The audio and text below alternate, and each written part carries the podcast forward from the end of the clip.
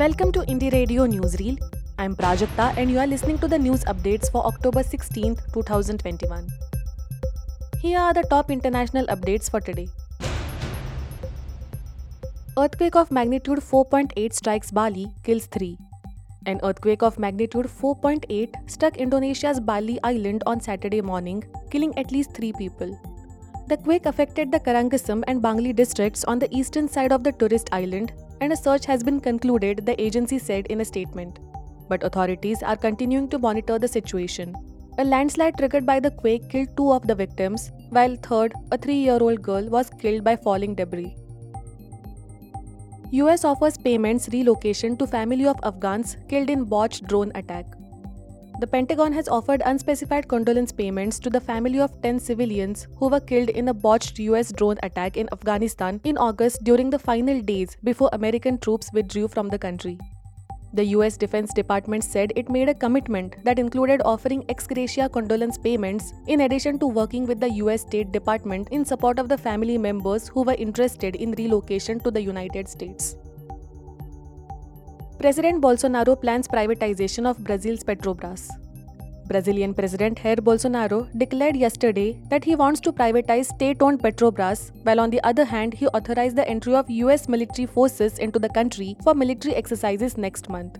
Paulo Guedes, Ministry of Economy, suggested the day before yesterday that the government could sell part of its controlling stake in the state owned oil company to supposedly finance welfare programs. Petrobras's preferred shares rose 2% after the president's comments before lowering to just 1%. UK PM Johnson visits church where lawmaker was stabbed to death.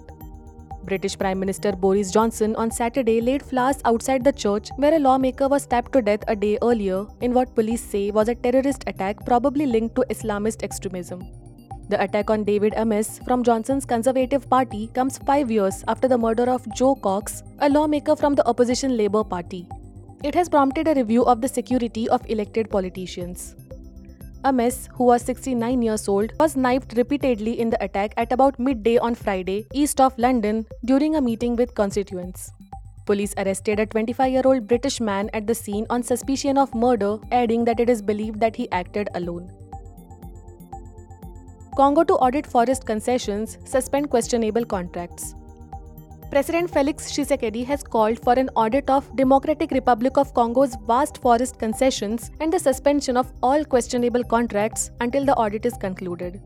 Home to 60% of world's second largest rainforest, Congo plays a critical role in regulating Earth's climate, but conservation groups say corruption and poor governance make its forests vulnerable to expanding agriculture and illegal logging.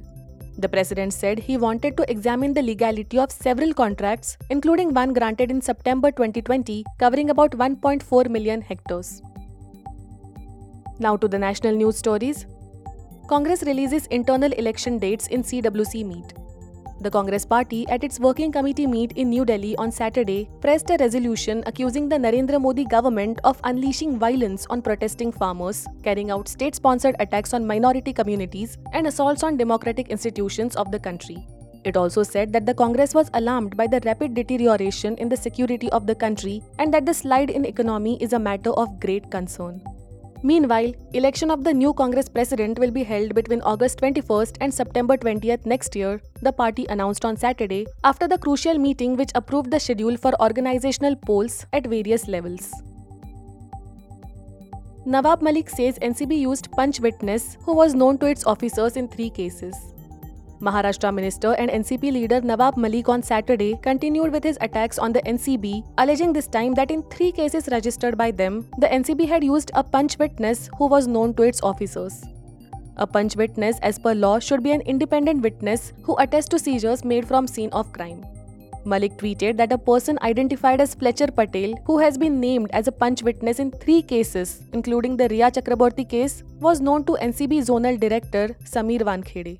He also put up photographs of Fletcher with Wankhede and his sister Jasmine, a lawyer.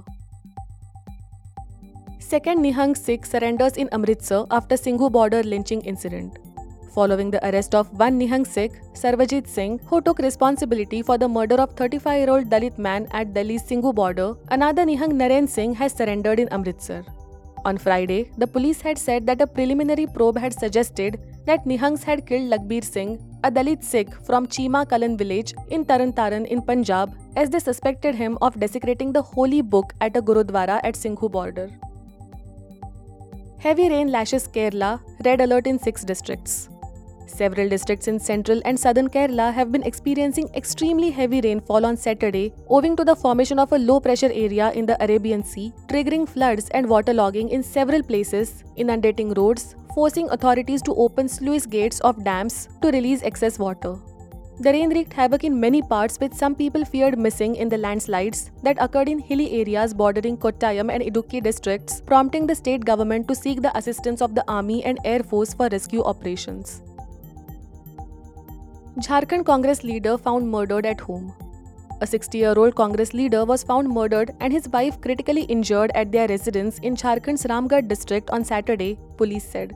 During preliminary investigation, it was found that unidentified people entered the residence of former Congress District General Secretary Kamlesh Narayan Sharma in Central Saunda Colony in Bhurkunda Police Outpost area through a window on Friday night and bludgeoned him to death with an iron rod and critically injured his wife Chanchala Sharma, an officer said. The 55 year old woman was rushed to Rajendra Institute of Medical Sciences in Ranchi, where her condition is stated to be critical. Thank you for listening to Indie Radio Newsreel. To listen to more news, podcasts, and books, stay tuned to Indie Radio or log in to www.indiejournal.in. Also consider subscribing to listen to our premium shows.